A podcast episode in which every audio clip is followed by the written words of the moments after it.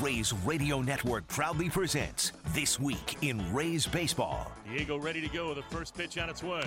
Swing and a line drive left side of the infield. Fielded by Wendle. He made the catch. Rays win! Rays win! Rays win! And they're on their way to the American League Championship Series as they knock off the New York Yankees 2 to 1. Coming up, we'll recap the action from this past week, take a look around Major League Baseball, and sit down for in depth interviews with the biggest names in the game. Just a swing and a drive hit well in the air towards right. Mookie Betts going back to the wall. Gone! A first inning homer for Randy Arozarena, number 10 of the postseason. It's 1 nothing Rays. Here's your host, Neil Solondz. Good morning. Welcome to our show. Today we'll hear from Joey Wendle about being one of the veteran leaders with the Rays. Mark Topkin of the Tampa Bay Times will join us from New York. Brent Honeywell looks back at his memorable Major League debut. Justin Su'a will be alongside to discuss mental performance. And Ben Wagner of the Blue Jays broadcast team will join us to discuss Toronto.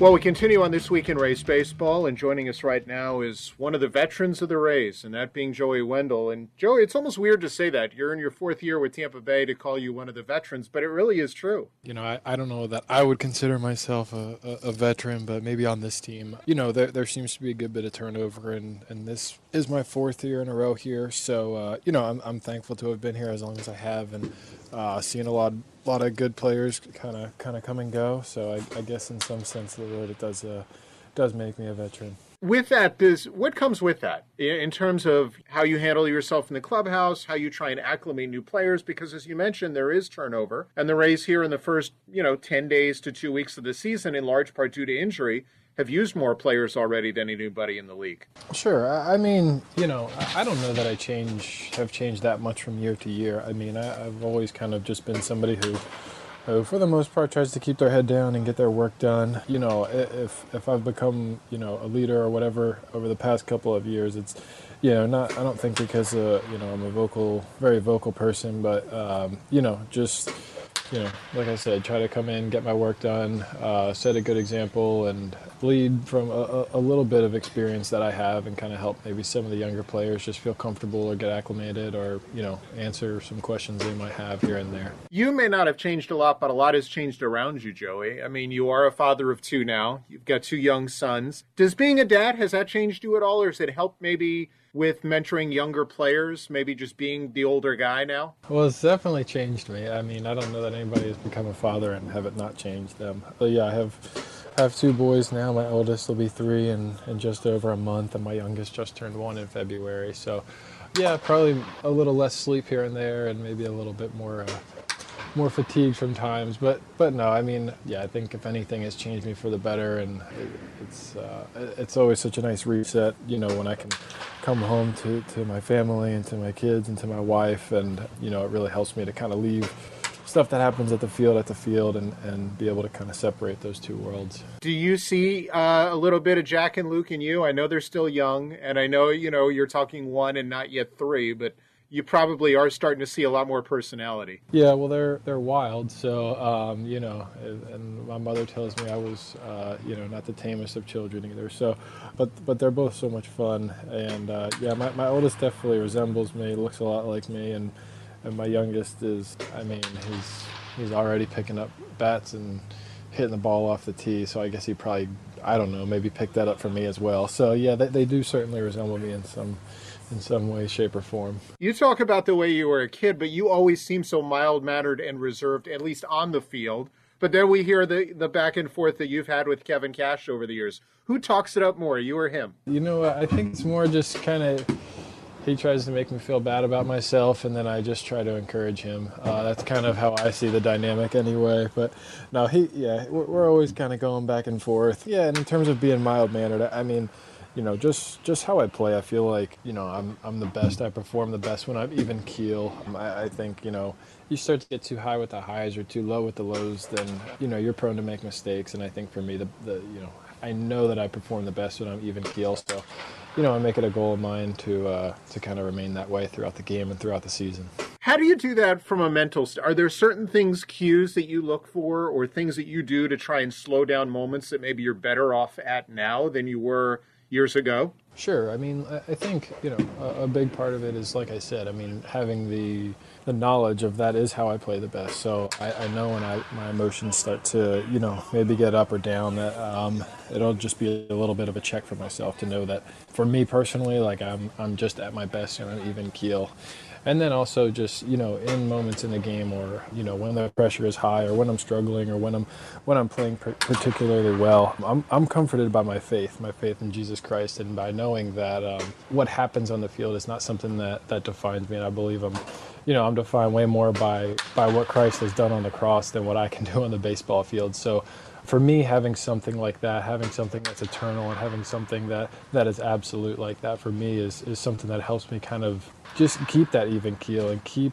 you know, grounded and, and, and based in something that I believe to be true. Joey, I know you're a, a, leader in Team Chapel as well. Were you always that way, or is this something that evolved during your professional career? Uh, I, I, came to Christ when I was uh, when I was in college, and uh, I always I always grew up in the church. But uh, I believe when when I was in college was when that, that relationship became something more than just a, just a head knowledge. So uh, so yeah, I've always been involved in chapel. It's it's such a great great organization. I've been blessed with some some great chaplains and some incredible teammates throughout the years. Yeah, I mean it's it's really neat. There's there's a chapel chaplain in every single minor league team. You know, every single Dominican Summer League, whatever it is, there's there's a chaplain there making sure the, the, the men of, of Christian faith who, who want to express that on, on Sunday morning have a have a chapel to go to, and a lot of times, uh, you know, there will be a, a midweek Bible study as well. You mentioned that, you know, obviously because of that, baseball doesn't define you, but you did get an American League championship ring this week. What did that mean to you? Yeah, I mean, that's to share that moment and kind of uh, get to, get a chance to, to relive it a little bit the other day. They showed us a video when we got the rings, and uh, when it was happening, it was just we were just on the field playing baseball, and and for me, I was just really trying to keep it at that, trying not to let any of the noise around us distract me or anything like that, and you know, I probably didn't take enough time uh, when the season was over to kind of look at the run and look at what we had done and, you know, watch some videos or whatever it may be. So it was cool to be there with my teammates that, that we shared that run with and to kind of commemorate the season. Obviously, you know, we were two games short at the end of the year, but uh, an American League pennant is uh, is something special no matter how you slice it. So, you know, that that's uh, that's something that I'll cherish and, you know, hopefully we'll find a, a, pretty cool spot in the house for that ring. We're chatting with Joey Wendle in This Week in Rays Baseball. Joey, what have been your best moments with the Rays in, in this game? Gosh, I mean, there, there's been so many. I mean, I think of in 19 making the making the playoffs for the first time. Like i said before just just being able to share that with your teammates and, and being able to celebrate in those those moments. And what i love about the rays is there's no egos. There's no it doesn't seem like there's these, these veterans who kind of look down on the rookies or you know vice versa. There's really no separation. It's just every single team that i've been on has we've kind of gelled right from the beginning. And i think that's you know kind of the the atmosphere that we're trying to develop here. Um, so you know, make, making the playoffs, winning that wild card game in 19 was awesome, and then I think anything would hold a candle to, to our run last year though, and, and beating the J, uh, you know, the Blue Jays and the Astros and the Yankees. I mean, just just that run through the playoffs, um, as odd as it was, being in a bubble and being limited or no fans, you know, looking back at that, I mean, that's got to be probably the most special moment I've had as a Ray. You mentioned, I think last week, that you don't care who you're beating. Willie Adames said he gets up a little bit more for the Yankees. You're playing the Yankees this weekend. Does it mean it doesn't mean any more to you after all the stuff that's gone on between the two of you? For me, like once I let it be more than than just a baseball game, then you start to put too much weight on that game. You start to put too much weight on on a particular at bat or something like that. And obviously, the Yankees are, are a very good team. Every single time we play them, we know it's going to be a good game. But you know, I, I don't want to. For me, I don't want to elevate that game against them to you know, over any other team that we play because over the course of 162, every single game is counted equal, um, and every single game counts at the end of the year. So, yeah, I, like I said, like I do love to beat the Yankees, but I don't know that I love to beat them any more than I than I love to beat anybody else. Honestly, I just you know I like winning baseball games and you know I try to keep the the personal stuff out of it for the most part. That's not easy to do because you are human and and look, you got hit last year by Tanaka in that same game where uh, Mike Brosseau got thrown up and in at, and it was last weekend that you got you know hit again, and and we're very fortunate because that was right at the head What was your take on all all the, the hit batsmen and, and what would you like to see done, if anything, to stop it? I mean, I think when you when, when you look at them and look at the situation of, of all those that happened, I, I don't believe any of them to have been intentional. I mean, uh, I don't believe that I got hit in the head intentionally. I don't believe Zunino got hit in the shoulders. Uh, you know, uh, I, I don't think that, that there was intent behind any of them. So I, I think that does that does count for something. Obviously, if the, you know if, if they're head hunting, that's something you don't want to see. But I don't I don't believe that to be the case there. I think it was four isolated incidents that, that were unfortunate, you know. But on on the same hand, you know, intent doesn't doesn't always matter. So you know, we, we got a little chippy, we got a little. Uh, I think understandably upset after Meadows got hit the uh, you know for the third time in the series, and uh, you know I I don't know if there if there's anything to be done. Um, I think it's just uh, you know an unfortunate season, and I think uh, you know we were we were looking to you know kind of put last year behind us and come out and, and let the, the play on the field uh, kind of speak for itself. And I think we did a good job doing that in the first series, taking two or three from them. And, and I think you have done a good job also just taking care of things on the field too. Where do you think you've grown from a year ago? I know you put in a lot of work this offseason to get better. You know, every every offseason, you know, you take a little bit of time to evaluate that season, kind of what went what went well, what went poorly, what you need to what you need to work on, and every year you kind of come back with you know various various things that you're you're working on. For me, I'd like to I'd like to drive the ball a little better, you know, and I'd like to work on my arm strength from the left side of the infield, which is uh, to date uh, the only place I've played in the infield this year. So did a couple things in the off season, made some adjustments, and was able to kind of you know kind of see the fruits of that so far. So, uh, but it's a long season, and I think uh, you know just maintaining health, maintaining your, your your physical conditioning, as well as taking care of the little things off the field. Make sure you're you're eating well, sleeping well, do it. You know, doing all those little things are important over the course of 162. So, um, you know, that's that's always a focus. Is reiteration of of making sure you're doing the little things right. What would be the slight adjustments that maybe we can't notice or the average fan can't notice that you've made with your swing? Because I know you've tried to add a little bit more ball in the air, a little more loft. I mean, I, I think my stance has changed. I think my hand positioning has changed, and and my grip has changed a little bit. I mean, I don't think you're going to notice any any huge differences, any huge changes. Um, hopefully, other than maybe the ball uh, getting driven into the gaps a little bit. I don't think. Uh, I wanted to go into the season making any big adjustments. So if you don't if you don't notice any huge differences, then you know that, that's probably a good thing. It means I, I didn't change too much, but you know there's always ways you're looking to get better. I'm always a student of the game, trying to learn things and, and trying to improve my game, better myself as a player. And Joey, I, I think you know you've always been one to stay focused on the team when do you really know a team is good? I mean, you know this team has a lot of talent, but when do you know in a 162 game schedule? Because last year it was just 60 that a team is really on that right path, that it's headed toward hopefully another postseason. Yeah, well, I think you know at the end of the season if you're going to the postseason or not. That's that's a pretty good indicator. You, you can be as good as you want in spring training, as good as you want on paper, but until, until that manifests itself into something that you know is real and is tangible at the end of the season, uh, like a like a playoff berth, then you know. It, you, you, can't really say that you were good or as good as you want it to be. So I mean, obviously that's our goal at the end of the regular season, and then our goal at the end of the you know if we if we get to the postseason, the goal at the end of the postseason is to is to win the last game. So, yeah, I, I mean I think I think we're we're confident in where we are now, and you know we're not at a great start, but also not a horrible start. So we're we're so early into the season, and I think uh, you know I think we'll get stronger as we go.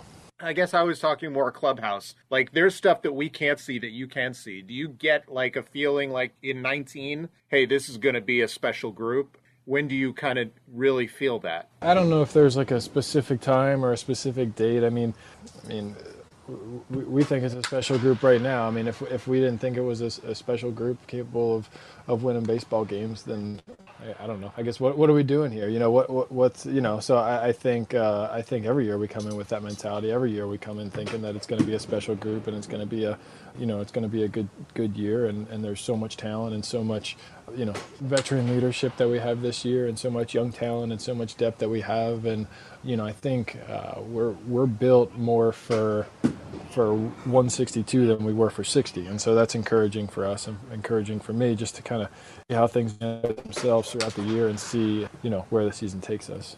Well let's hope it takes this group really far. Joey thanks for a few minutes early happy birthday to you and uh, hopefully a great season ahead Happy. Oh yeah, it is. It is coming up. Thanks.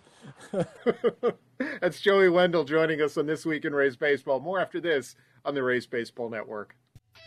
We continue on this week in Rays baseball. Joining me now from New York, Mark Topkin of the Tampa Bay Times. And Topper, you've seen some interesting things in New York, and we're not talking people watching. We're talking at Yankee Stadium the last couple days.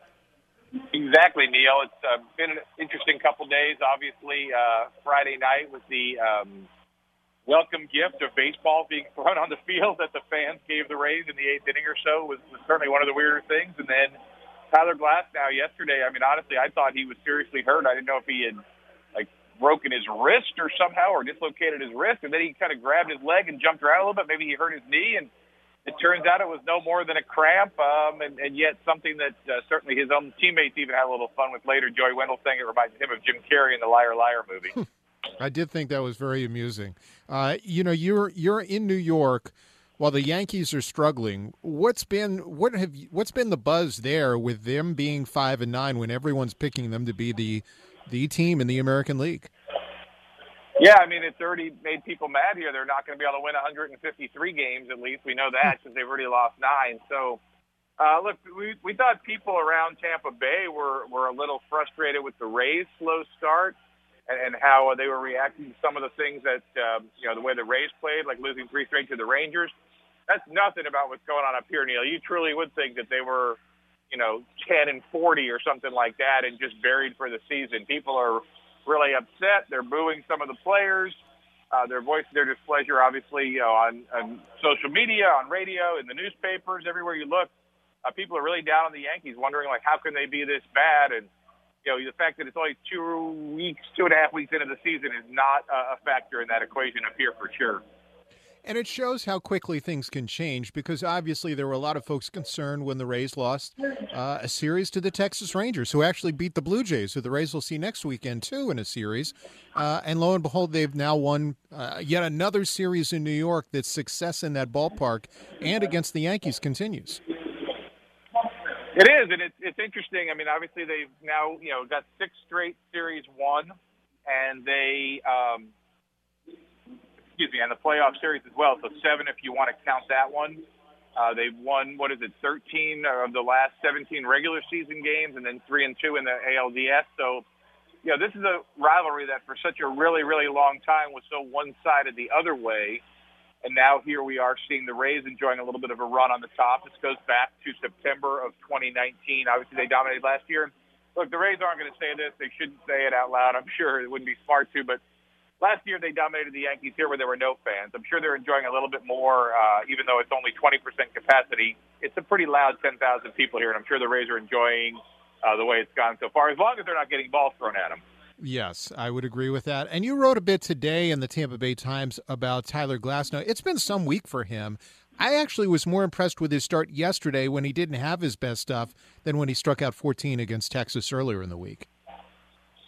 Well, it's an interesting way to look at it, Neil, because certainly what he did on Monday was very flashy with the 14 strikeouts and, and you know, maybe even carrying a no hitter. You know, what was it into the fourth inning or so? Or, uh, but he did show something yesterday. and Kevin Cash noted that, and actually talked to one of his former teammates today, uh, Jameson Taillon, with the Yankees now, former Pirates teammate, and he kind of made the same point also that you know that start probably gets away from a younger Tyler Glass now. but this Tyler Glasnow is a more mature Tyler Glasnow. He's a better Tyler Glasnow. He's better equipped. And it was a weird moment. And just, you know, Neil, I mean, you know, think of yourself standing on a mound in front of, you know, 10,000 people and a TV audience, and suddenly your hand starts cramping up and you don't know what to do and you're kind of freaking out there for a minute. You know, he had to keep it together and really wanted to stay in the game. He got the opportunity he did. So he did definitely show something maybe more from the, the mental side yesterday, whereas we've seen the physical tools. No doubt. And, speaking of keeping it together, you, you wrote about it today in the Times. It was your big piece. It was on Yoshi Tsutsugo and the struggles that he's undergone, and that he kind of is in a position where you're thinking he's got to produce sooner than later. Think he does, Neil. I mean, look, the Rays had grand expectations when they signed him uh, going into the 2020 season, an all-star player in Japan, a great track record, a power hitter. Uh, we knew at the time the, the you know been very few power hitters that have come over from Japan and succeeded here in the majors. Not many have tried. Only really Matsui is probably the one that you would say really has been a total success in doing so. And it hasn't worked for Yoshi Tsutsugo for a number of reasons. Kevin Cash is very quick to point out that you know the challenges that he would have faced in a normal 2020 season were immense, and then you add in everything to do with the pandemic and the protocols and, and all that, and how how that multiplied it. But look, it was a new year this spring, a, a normal spring essentially. The Rays were very optimistic with some of the things uh, Yoshi showed when Ji-Man Choi got hurt. They asked him to play first base. They were happy with how he played. There was a lot of excitement going into the year that they were going to build his confidence. They put him in the leadoff spot, put him in the lineup at first base. And look, it took maybe a week, a week and a half. The game sped up on him defensively. We saw him, you know, being hesitant, maybe being a step in the wrong spot on a couple plays. He's kind of lost his first base job. He's striking out at a ridiculously high rate. 40% of his at bats have ended in strikeouts, which is obviously way too high. So he's got a little bit of time here. I mean, Kiermaier coming back probably puts him on the bench most days now anyway. And when Ji-Man Choi comes back early to mid-May, Neil, I, I don't know where there's going to be a roster spot for him unless, you know, Yoshi Tsutsugo, if he doesn't turn it around, I think the Rays would have to seriously look at either, you know, seeing if he would agree to go down to the minors, which would be playing by then, or uh, they'd have to consider releasing him and, and obviously eating the rest of the money. If a trade would seem unlikely, right? It certainly would, Mark, and I, and uh, I welcome people to read your, your story today in the Tampa Bay Times and uh, all your coverage uh, throughout the year. Uh, enjoy the rest of your time up in New York. I will, Neil, and uh, I, I will look for the Neil Solondz look-alike if I go by Times Square tonight. All right, you do that. That's Mark Topkin of the Tampa Bay Times. Before we continue on This Week in Rays Baseball, let's pause for station identification. This is the Rays Baseball Network. WDAE St. Petersburg, W237CW Pinellas Park, WBTP HD3 Clearwater, W224BE Brandon, an iHeart radio station. We continue on this week in race baseball, and certainly one of the best stories from a race perspective this week, and arguably to this season to this point, is Brent Honeywell returning to the mound and pitching in a big league game, and he now joins us. Uh, Brent, first of all, uh, congratulations. You've had some time to think about it. Can you put in perspective what all of that meant to you? Yeah, I've had a couple days. Thanks for having me, Neil. Always. It was it was definitely a good day. I think you know coming on this road trip for the little alternate site, you know, kind of give me a few days to just think about everything and just to continue to put right foot in front of the other and keep on moving. But man, it was it was definitely a really good feeling. You know, it is still tough to put into words you know, it was something that I have definitely always dreamed of. It's something that my family's always dreamed of, and I was glad that they got the chance to see me go back out there and pitch again. Did it mean more to you, or did it mean more to your family? Do you think? You know, that's that's a tough one to answer. I'm going to say me just because I'm the one who had to go through everything, but they were right there with me every step of the way, and uh, I couldn't have done it without them. I do know that they were they were extremely happy to see me back out there pitching because it's it's definitely been a while since we've had some baseball to watch in the household with with me playing. We've had nothing but history lessons, so it was good. It was good. I mean, my family was was excited. My dad was really excited. My grandfolks were there. My aunt and uncle. My mom. It was definitely a good day for sure. That's pretty much all I can sum it up as. A big question that came after it was how you were going to feel physically. How did you feel? Because it's a different intensity you're facing the Yankees, the Tropicana Field in your first big league game. I know how much that meant after all that had happened. How'd you feel in the days after? It was good. You know, I, I kind of woke up the next morning expecting to be a little more sore than I than I have been because, like I said, it was just a. I mean, it was a game that counted, and it was it was by far the biggest game of my life because I wanted to do nothing other than go out there and, and do what I did. But you definitely can't simulate it. You know, live BPs, games, inter squads, whatever. This this all this COVID's been tough for everyone you know, us having to play our, our own team, us seeing one another every day, uh, playing against one another every single day. You kind of want to fall into a lull, but you can't. But then you, you also can't simulate that or, you know, a game that actually counts as right now. And man, I, I, I woke up, I'm, I'm pretty sure I woke up feeling a little better because of how I performed, honestly. I, that's kind of how it works to me. It was good. It was good. I made a, uh, I made a start on five days this week, which was yesterday. So everything's all good. So everything's been on six day. I think we moved to five day. So everything everything's good. Recovery, I'm recovering really well. Well, and you and that's great to hear. And you mentioned you can't simulate it. I mean, simulating facing Judge and Stanton, no matter who you're facing, whether it's your own guys or somebody else, is not something you can simulate. Right, it's not. And I think you know, I took into the game what I wanted to do, and I, and as cut and dry as it sounds, you know, I just I just wanted to make sure that I was executing what I was trying to do.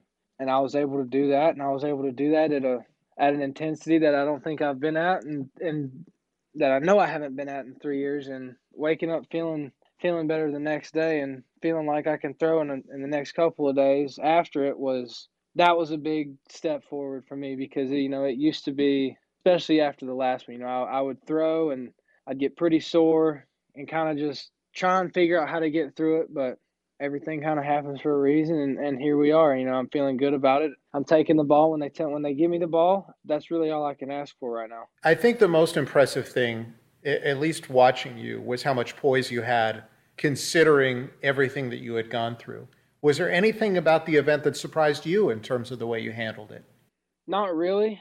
Like i said i mean i just i just have to execute what i want to do and you know throw the ball over the plate not necessarily change anything or do anything different or really reach back for something else or you know do things out of the ordinary for me. I think it was it kind of just me telling myself you know go out there and, and, and just be who you are and jump back in the saddle like you never left and all the rest. The chips will fall how they may. And um, i trusted myself. I trust my pitching coaches. I trusted the trainers. This whole process was built on some trust. So I think it was a little bit easier for me to go out there and, and, and trust myself and, and trust my stuff and, you know, just talk with Kyle in the bullpen, you know, prior to the game. And he just says, listen, like you go out and you just do what you got to do and, and you're going to be walking off the field with, with, with good outcome. It's just what we do as pitchers. I think, you know, we, we can't allow something to get too big or we, we got to stay as even keel as possible. And that, it's really helped me over the three years of, of not being able to do something, kind of having reins on me all the time for the last three years, and you know, just kind of staying within yourself and and just you know, be who you are, be a good teammate, and and uh, let these guys make plays behind us. Kyle Kyle told me though he uh he said just make sure you take it in. You just make sure you take in for what's actually going on. Take a second before the game, do what you got to do, but you just make sure that you know, you you let yourself know that this is your major league debut and you only get one of them. And I did. I did before I got on the mound and started throwing warm up pitches, and that's kind of when it was like, you know what, time to jump back in the saddle, and here we go. What memento, if anything, do you have from uh, the debut? I got my first pitch, jersey, first strikeout. I mean, just the memento that I like the most is, you know, I I achieved something that that was you know, it was trying it was trying to get away from me, but I didn't let it. I stuck with it. I stayed the course and I can I can tell my I can tell my friends back home, I can tell my my family, you know, I've, I'm a major leaguer. I did it, but I'm not done doing it. So I kind of don't like to say that, but you know, I not only do I want to pitch, you know, I mean, you know me, Neil. I I want to pitch for a long time, and it was good to be back out on the bump, feeling good, and you know, given the opportunity to to do what I did the other day. I think what was most touching after is the way you pay tribute to Paul Harker. What did he mean to you through this process and what has he meant? That's also hard to say. Tough to put into words. He definitely cares about each and every one of us in the clubhouse. He definitely took a lot of time out of his out of his days and and his his life, especially during COVID. You know, he could have been at home spending it with his family, but we got to work and I I want I made sure to tell him every day, and he made sure to tell me every day. Like this is we're we're gonna get to the bigs. We're gonna get to the big leagues, and we're gonna pitch. And I owe a lot to that man. He's one of a kind.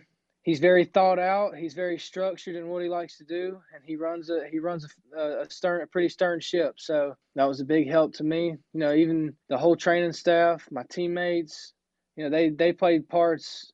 They they had a hand in it that you know I, they might not even know you know, I'm I'm forever grateful for for my teammates and especially Hark and the training staff and, and the organization for that because, you know, it's easy it's easy to kind of, you know, hang back and, and just kind of let everything play out. But no, there was I was definitely up at the at the at the front of their everybody's agenda and, and you know, I can't thank those guys enough. Going forward, you actually got to pitch, as you mentioned this week, in another game, and you're facing another jersey. How much do you think that helps you and the rest of the guys at the alternate site right now before a minor league season begins? Well, you know, I don't really know how many other clubs are doing that. So I think we're kind of a step ahead there. I've talked to a couple of guys. I don't think that they're doing anything like that. I think they're still throwing live BPs and stuff like that. But it's definitely anytime we can get on the field against someone else, especially right now, is uh is is a is a plus to me. really figuring out how the protocols are going to work in the minor leagues, being on the road. You know, we we got to do everything the right way, and, and you know Brady Brady's been pretty good about it down here. He's kept a he's kept us going. He's kept us playing, and you know I think it's he wants us to play against other guys too and other teams, and you know it's it's definitely a big help to us. You know, like I said earlier, you know you kind of see the same arms, you know, from our squad, and we go up the inner squad, and you know we continue to do that. You know, Nate Lowe, for instance, Nate Lowe has quite a bit of at bats off of guys in our in our club, so it's definitely a big deal for for the pitchers, and it's definitely a big deal for for the hitters of getting in front of someone else. Well, we hope uh, it's not long before we see you, you back in front of big league hitters again uh, for the Rays, and we congratulate you on what you did this past week, and hopefully many more uh, great moments to come. I appreciate it, Neil. Thanks for having me as, as always. And that's Brent Honeywell. Great stuff with him. And coming up, you'll hear from Justin Su'a, plus from the Blue Jays broadcast team, Ben Wagner. We'll do that in a moment. Thanks for listening. This is This Week in Rays Baseball on the Rays Baseball Network.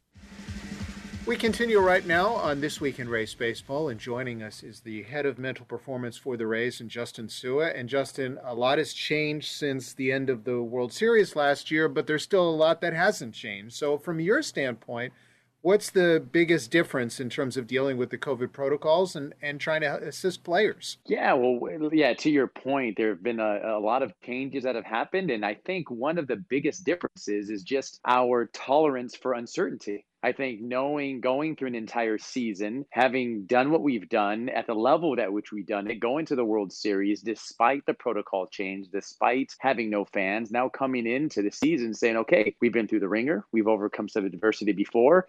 And I think there's a, a, a heightened sense of resilience, a heightened sense of we can overcome anything that's thrown at us. We've done it before and let's let's do it again. And so I think that's uh, although we would like it to be things to be lifted, like the road to be a little bit easier, but we learned last season that um, eh, that the players and the coaching staff can work together to overcome any friction that might be thrown away. You know, there is um, so much that folks are still dealing with in eh, you know as as we try and work our way out of this, and, and a lot of it has to do with isolation.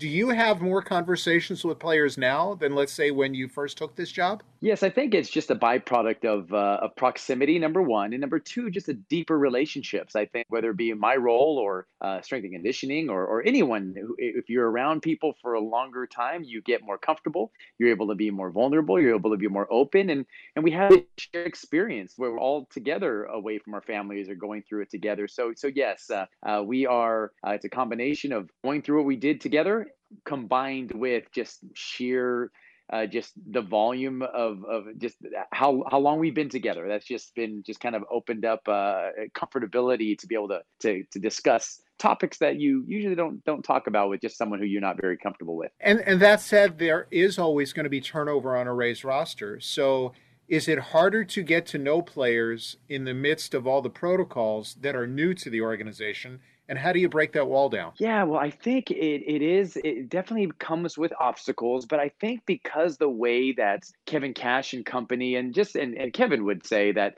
the entire organization uh, the way we do how open we are, how how how much fun we have, how close we are, which is the core group. It makes it very easy for anyone who ever comes in to transition. Uh, they're uh, more open to connect and to be themselves because they can see everyone as being themselves. And so, yes, it's a little bit more difficult with masks. Yes, it's a little bit more difficult with the way the layout of, of spring training, with with not seeing each other too often, being in the same clubhouse like normal. However, because of the way our culture is this uh, this focus on being a great teammate, this focus on working hard. Um, it just it makes it a lot. It streams it streamlines that process. It makes it a lot easier, especially with the core group that's here. The the clubhouse is so strong, and the the established relationships are so good and so tight that anyone who comes into this organization they're able to be the best versions of themselves. They're able to lighten up and to and to be their best selves because they look at everybody else around them those who are more established here and they say wow they can do it so can i. And so i just think it's a combination of uh, the staff and the players just making an easy conversation easy for anyone from the outside to come in and to be comfortable before all this happened, I remember you doing, you know, segments on the field or, or speeches to the group, you know, kind of a, a minute. Have you had to adapt your message at all um, be it in video form or other or other ways to make sure that you get a message out to the group? Yeah, so we had to get creative. Yeah, it forced us to constraints breeds creativity. And as a result, uh, we didn't have meetings. And so you had to figure it out. So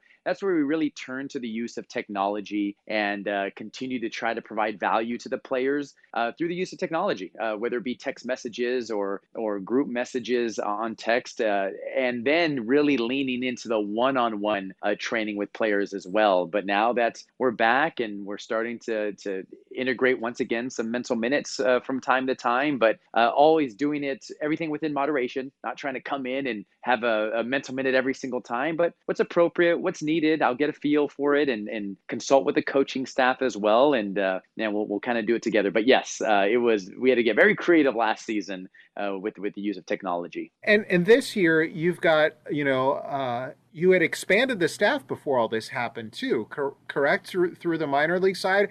How do you integrate them now when these guys have been out of baseball for a season in many cases and haven't had a year on the field? That is a great question. Yeah, after our few seasons here, Erik Neander, Carlos Pete, and company, and uh, and the leadership in the minor league level said, you know what, this is uh, the mental performance side is important. Let's create an entire department, and uh, it has been amazing to see uh, just to see the all around collaboration and promotion of the mental performance department. And uh, in my opinion, the timing couldn't have been better because the group comes in and through a lot of Zoom, through a lot of phone calls, and then once again, working alongside the coordinators and the staff and the medical team and the strength and conditioning team. Uh, they welcomed the, the four new practitioners with open arms. They got right to work, and uh, it has been neat to see them provide value even without even knowing the players and without knowing the staff, just the organization, the, the, the, staff did an amazing job at providing space for the mental performance side to be able to work alongside every other department to uh, to to provide the best value to the players. I would imagine for most of them, those newer staff members, they're dealing with different challenges than the ones you have because a lot of these guys didn't have a season. They may be dealing with stuff at home because they're still at home until they got to minor league spring training this year. How much of your discussions is divided between on field and off field, especially with the challenges of a pandemic? Yes, that is a great distinction. We are we are so grateful. We work. Uh, uh, lockstep with Vince Lodato, who is our EAP, who is who is a trained uh, practitioner uh, to, to help with the off field stuff. And so, working in conjunction with him uh, just shows a united front, shows that, hey, we have the resources with the Rays to help you both on the field and off the field. And, uh, and that was something um, under, the, under the umbrella and with the help of, of, of Vince to give us some ideas and give us some some context and some research and some things to look for to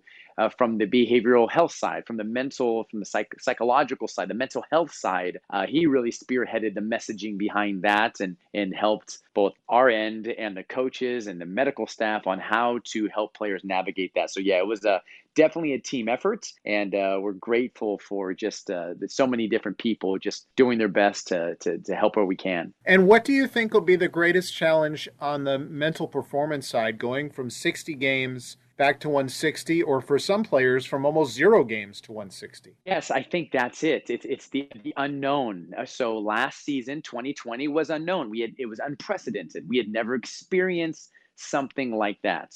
Now you can say that this season is ex- is the same in the sense that we have never experienced a full season after a pandemic, and so uh, we, we're we're primed for that. We're aware of that. We're we're paying attention to to our, our mind, our mindsets, our approach. Uh, players are paying attention to their body and noticing the, the, the sports science department, paying attention to workload, the staff. We're all heightened awareness to say, okay, where how is this going to look? And how can we prepare ourselves? How can we be ahead of the curve? And players at the same time uh, they as well are it's almost there's an excitement there's a freshness there's a positive there's a high expectations. And and at the same time there is a is a heightened desire to prepare their minds to be able to slow the game down, to practice mindfulness, to practice breathing and being positive, uh, and, and, and learning how to navigate the unknown as we move into the season. Uh, that has been a very uh, a top topic of discussion uh, um, around the clubhouse. And Justin, with the restrictions in place, do you get to do as much in person as you did in the past, and is it more at home or on the road or a combination? What's what's the kind of travel situation for you? It is the same. I am uh, fortunate, be, yeah, to be part of, uh, continue to be part of the traveling party. Um, so last season I was I was in the bubble. I was with the team every day, and uh, the same holds true for here. But uh, going back to the beginning of our conversation, due to the the depth of relationships after three, going into the third, or being in the middle of my third season with the Rays, the deeper your relationships are, the more conversations you have, the more trust there is, and um, and so yes, I find myself uh, a lot more busy uh, year three than I was in year one when people are trying to not only figure out mental performance but figure out who is this guy? Who, who's this guy walking around the, the clubhouse? And so it's uh, year three is, in my opinion, a lot uh, a lot better in terms of deeper relationships, which makes it easier to get get right to work. Well, obviously, uh, a lot of work I'm sure that will be done during the course of the year. Continued success. Keep up the good work, and we'll talk to you soon. Thanks a lot, Neil. Appreciate you. And that is the Rays head of mental performance in Justin Su'a. Really good stuff from him. Of course, the Rays closing out a series with the Yankees today, then on to Kansas City before they come home to take on the Blue Jays. That's their next home opponent. So with that, we chat with a good friend of the show, that being a, a broadcaster with the Blue Jays in Ben Wagner. Ben, thanks very much for a few minutes. Absolutely, Neil. Great to talk with you. This has been just like the Rays. I would. It seems to be from the outside uh, a very uneven start with a lot of injuries. Well, absolutely, and the injuries start from back before opening day when you look at the guys that are as big as George Springer to more recently with high leverage guys like uh, David Phelps taking a ball off the back, and the surprising news about Jordan Romano. I mean, guys that you would expect this Blue Jays team to be relying on heavy. It's it's been an unfortunate last week. Everything from baseball injury to obviously the concerns with the pandemic and Teoscar Hernandez landing on the COVID protocol and having to land in quarantine. Which of the losses, Ben, do you think has been the biggest for the group, and maybe who's been the biggest surprise in terms of filling in? That'd be a great question because I think if you look at it right away, you would think, wow, this lineup without George Springer, it's going to be without one of its big potent bats. And that is also true. But Marcus Semien has been in the leadoff spot. You know he can hit for pop. Vladimir Guerrero Jr. has been an increasing success, uh, all from the start of spring, carry through spring training, and then to the start of the year. So I relied so much on the pitching staff to surprise me and really put a lot of stock into making an impact with this ball club. And I thought at the beginning, whether or not Kirby Yates was going to be part of this plan or not, I thought the biggest three outs of a ball game would belong into the hands of Jordan Romano, whether they were the sixth, the seventh, the eighth, and even at times, yes, the ninth, depending on how things were shaking out. I thought Jordan Romano would be tasked to be getting the biggest outs in the highest leverage situations. So that's the biggest blow, in my opinion, to the injury front, offense or defense. And then the biggest surprise, which you asked me about, has got to be the stability of the left-handers. Hyun-Jin Ryu looks sharper than he has as a Blue Jay.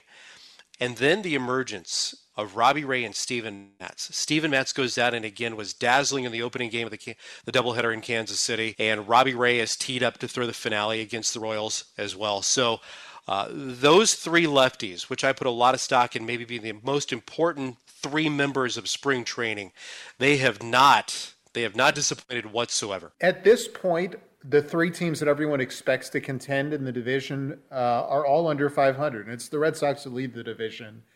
Is there concern in Toronto at all regarding the Blue Jays start, or is it a feeling of just stay in striking distance until guys get healthy? Well, I think the the struggling New York Yankees, thank you to the Tampa Bay Rays, have lessened the concern of where the Blue Jays urgency urgency lies, only because I don't think that there was much much expectation without George Springer for the big power numbers in the combination of Springer, Semien, Bichette, Guerrero, Hernandez at the top four or five in the makeup of this batting order. So now that there's not anybody surging right ahead, I don't think that there's this this oh my goodness panic mode that's happening in Toronto right now. I really don't. Uh, the fact that knowing there are so many head-to-head games left with New York, have yet to see Tampa Bay, have yet to see Baltimore, have yet to see Boston, all these teams, right? That'll be in different scenarios because you might be playing in ultimately three different venues, let alone two different venues for the majority of those teams in Dunedin slash Buffalo. I think the Blue Jays are in a relatively uncomfortable situation, but not feeling terrible about themselves. Did going through last year, do you think it helps this group go through it again? Undeniably. And you can talk to not only the people that were part of the Buffalo wait and see what happens. We're going to be homeless for this year, like the Bo Bichettes who said the mental strain of all of that was much bigger looking back at last year than what he ever would have thought it would have been. And the struggles that he had and realization that he had during the offseason kind of self-reflecting. To the guys that were outside the organization like ross stripling who had to go through the majority of it with two different organizations, but for the bulk, you know, it's spent with Los Angeles. And then how Marcus Semien had to navigate it through the shutdown, the injury, and then the preparation, and then kind of the disappointment of not being successful as a player because of all of that last year with Oakland. The Blue Jays individually had so many obstacles thrown at them, let alone what the team has had thrown at them. Uh, they are much better prepared and I think much deeper in terms of connecting with teammates on how did you handle certain situations in this scenario, whether it's mental or whether it's physical, uh, than what they would have been a year ago. Big picture, long term situation for the Blue Jays in terms of this season. Would there be more concern about depth on the relief side with the injuries they've had, or more concern with the starting pitching since guys like Ryu traditionally have not been able to give a team 30 starts? You know, I think that I think even with those glaring moments, right, with Hyun-jin Ryu, you've got Robbie Ray, you've had Steven Matz, they've all have had up and down careers, right, with injury specifically. My my big concern is looking at the present. Where does the Blue Jays current status in terms of depth lie in the bullpen? Because bullpen to me, guys that have been in high leverage situations, whether it be short term, long term, that's a glaring need for me because you know you thought Jordan Romano, David Phelps, Kirby Yates, um, Tyler Chatwood, all those guys, Rafael Dolis, there's the fifth one. Those guys would be able to stack up six, seven, eight, nine on a pretty frequent basis, and most of them being able to rely on going back to back. Julian Merryweather was kind of this question mark whether or not he would be an impact arm, and then he was. And then all of a sudden, guess what? We realized the durability question mark rears its ugly head automatically, and he's already on the injury list with an oblique issue and a low oblique issue on the landing leg as well on that left side. So there are many more concerns because of the importance that the, the organization puts on high leverage innings and high leverage outs.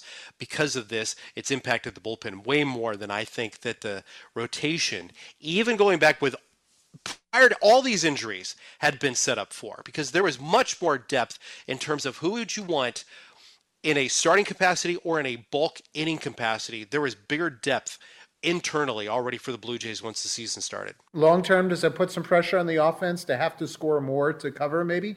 Incredible pressure on the offense. Incredible pressure on the guys that even aren't part of this offense right now. Uh, you can point at Randall Grichuk and Vladimir Guerrero Jr. and what they're able to do, and Bo Bichette's on a nice little run right now, and he's making a lot of contact. And there have been some surprises, like Josh Palacios, Santiago Espinal. Sure, it's nice, and it's a nice balance but there is a ton, a ton of pressure put on those other guys because there haven't been the bats of George Springer. There haven't been the bats of Teoscar Hernandez, who won the Silver Slugger a year ago. Ben, good stuff. Thanks very much for a few minutes, and uh, we'll see you guys at Tropicana Field next weekend. My pleasure, Neil. Always great to chat with you, and I look forward to visiting the Trop next weekend. And that is Ben Wagner again of the Toronto Blue Jays broadcast team. And we certainly thank Ben and all of our guests today, including Joey Wendle, as well as Marc Topkin of the Tampa Bay Times, Brent Honeywell on his major league debut, Justin Su'a joining us on mental performance. If you ever have something you want to hear on the show, all you have to do is tweet me. Do so at Neil Solondz. Hey, run, jog, walk, or roll with the Rays in May with the Running with the Rays 5K. Choose your route to run or walk a 5K and receive an AL Champs theme medal. All you have to do is visit raysbaseball.com slash 5K and there you can learn a little bit more. On our program next week, we will sit down with the guy who's opening today, that being Andrew Kittredge, about how he avoided Tommy John surgery and a whole lot more on the show coming up next week. Special thanks today to my producer extraordinaire, Tom Ponzo. I'm Neil Solondz. It's the Rays and Yankees, last of three coming up. Stay tuned. The pregame show is next. You're listening to the Rays Baseball Network. Thank you for listening to This Week in Rays Baseball. Breaking ball lifted in the air, way up there, into right field and deep. Judge is going back towards the corner, at the wall, gone! And the Rays jump in front, 4 to 1. If you missed any of the show, catch it on archive at raysbaseball.com slash radio.